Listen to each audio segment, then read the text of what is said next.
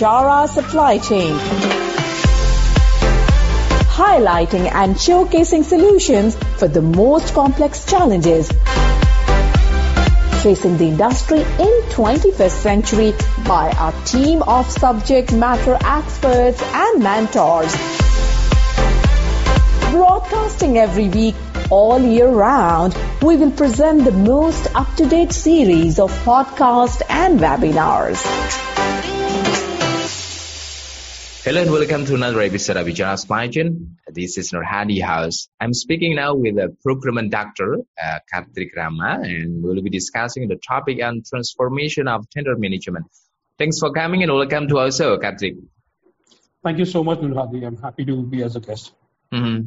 So uh, before we get in, can you please brief a bit about yourself and your professional background? Sure.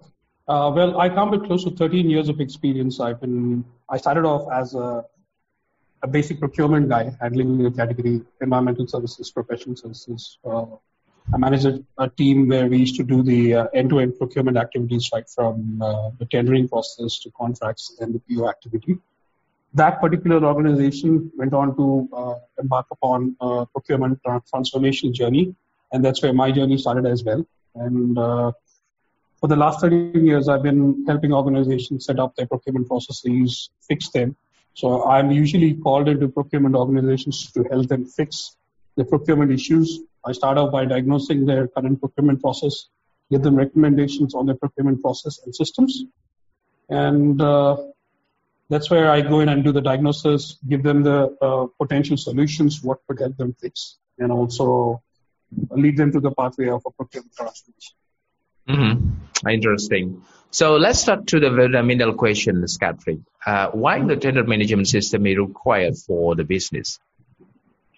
Well, uh, most of the tender management uh, processes today in today's world, or it's been happening for a while. Uh, it's more so uh, very manual in nature. So manual work means uh, inaccuracies. Okay, a lot of paperwork, a lot of when there's a lot of paperwork, there's a lot of time-consuming activity as well.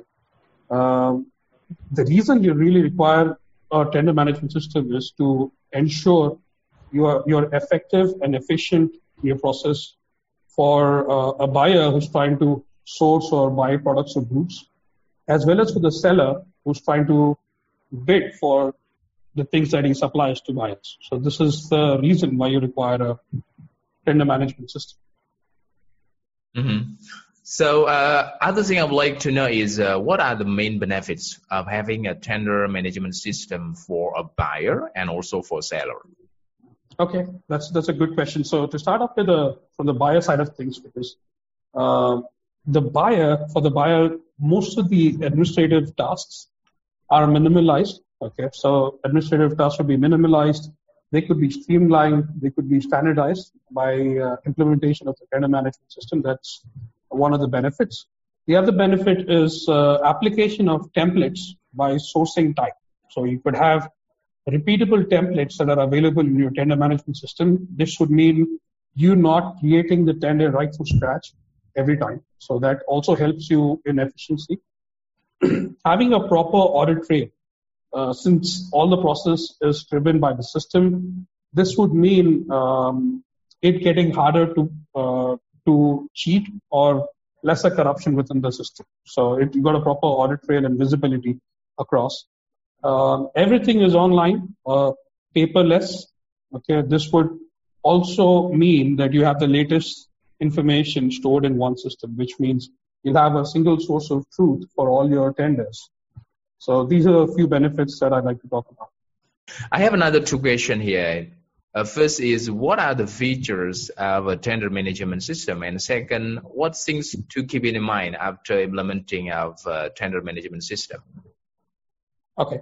Now, uh, on the previous question, I also had to speak on the seller side. Uh, yeah. So what I spoke about was on the buyer side. Uh, so let me just give you briefly three points on the seller side. Uh, on the seller side, we have uh, a database for the seller where he has all his uh, requirements that the customer is asking for or the buyer is asking for, the design of uh, the product or the images that they need to reproduce or uh, sell to the customer, as well as other specific documentation or requirements that the customer is telling. Uh, you also have all the previous versions of the bids in one place for the seller. So that's also a lot of help because they usually are getting emails left, right, and center. And for them to go back and look at a particular uh, response, it's kind of take, takes time. Takes time. Mm-hmm. Um, they also have this uh, amazing uh, way of getting new opportunities as well as a seller. So since he's on a network as a seller, not only one customer is accessible to him, but he is accessible to multiple other customers as well. So he can potentially also get more work uh, by being on on the on the tender management. That is from the benefit standpoint. Um, I remember you asking a question on the features, right? The first one was the feature. Yes, yes. I was asking about the features. Wonderful. So uh, a few points on the feature side. and I'm telling you just from the uh, basic piece, there are a lot of features that you can look at in a tender management system. Uh, the minimum to minimum, your end-to-end tender process should be able to be managed in the, in the system, which would entail right from drafting your tender, inviting the supplier or the seller, uh, getting the responses from the seller, okay, and then evaluating what the responses were, awarding it, and then maybe switch it to a contract or a PO. So that end-to-end process should be in your tender management system uh, as a feature. The other thing is you should be able to qualify your tenders. Uh, qualifying your tenders to ensure that the suppliers are worth bidding in on the tender. That should be another feature. And uh, the invitation should be done through the online medium. We don't want you to send an email, so it would not make sense to do that.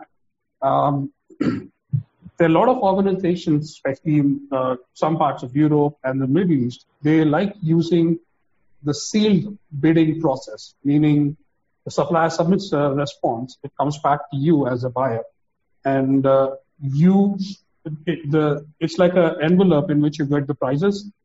Only an authorized person can open the envelope to ensure to evaluate what the responses from the supplier.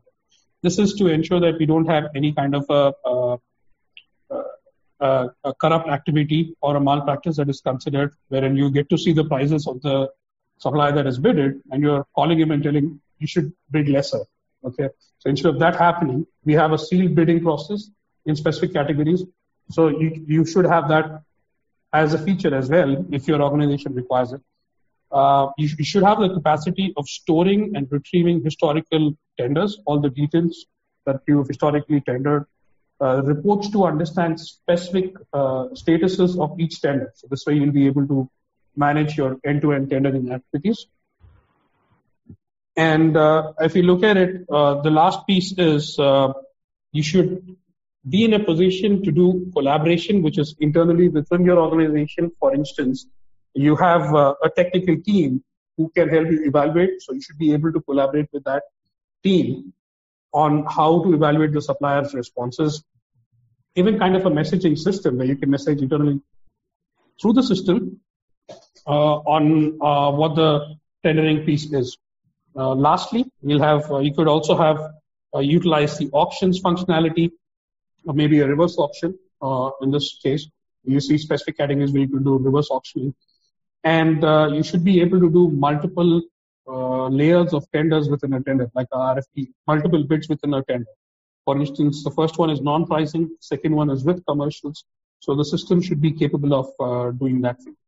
So that uh, that's the uh, features that I had on mind uh, on uh, Uh, that that are required for tender management. System.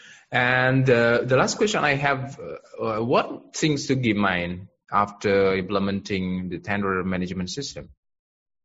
Well, that's a that's a nice question. Uh, I, I, can speak on this for the next two days, but I'll just let you know the two three points uh, in my that are kind of top on my mind. And if you see all three points are again have a overarching pattern. Okay.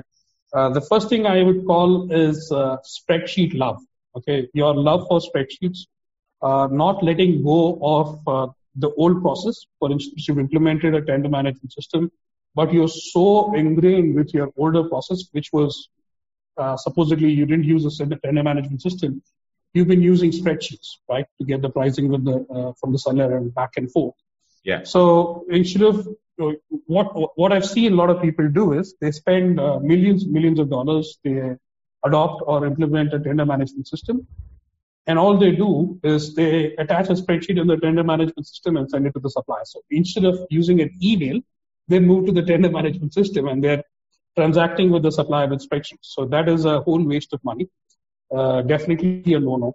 Uh, I know there will be a lot of people out there uh, saying Karthik, we can't get rid of spreadsheets, right? And I agree to that. There are certain cases where spreadsheets do come in handy.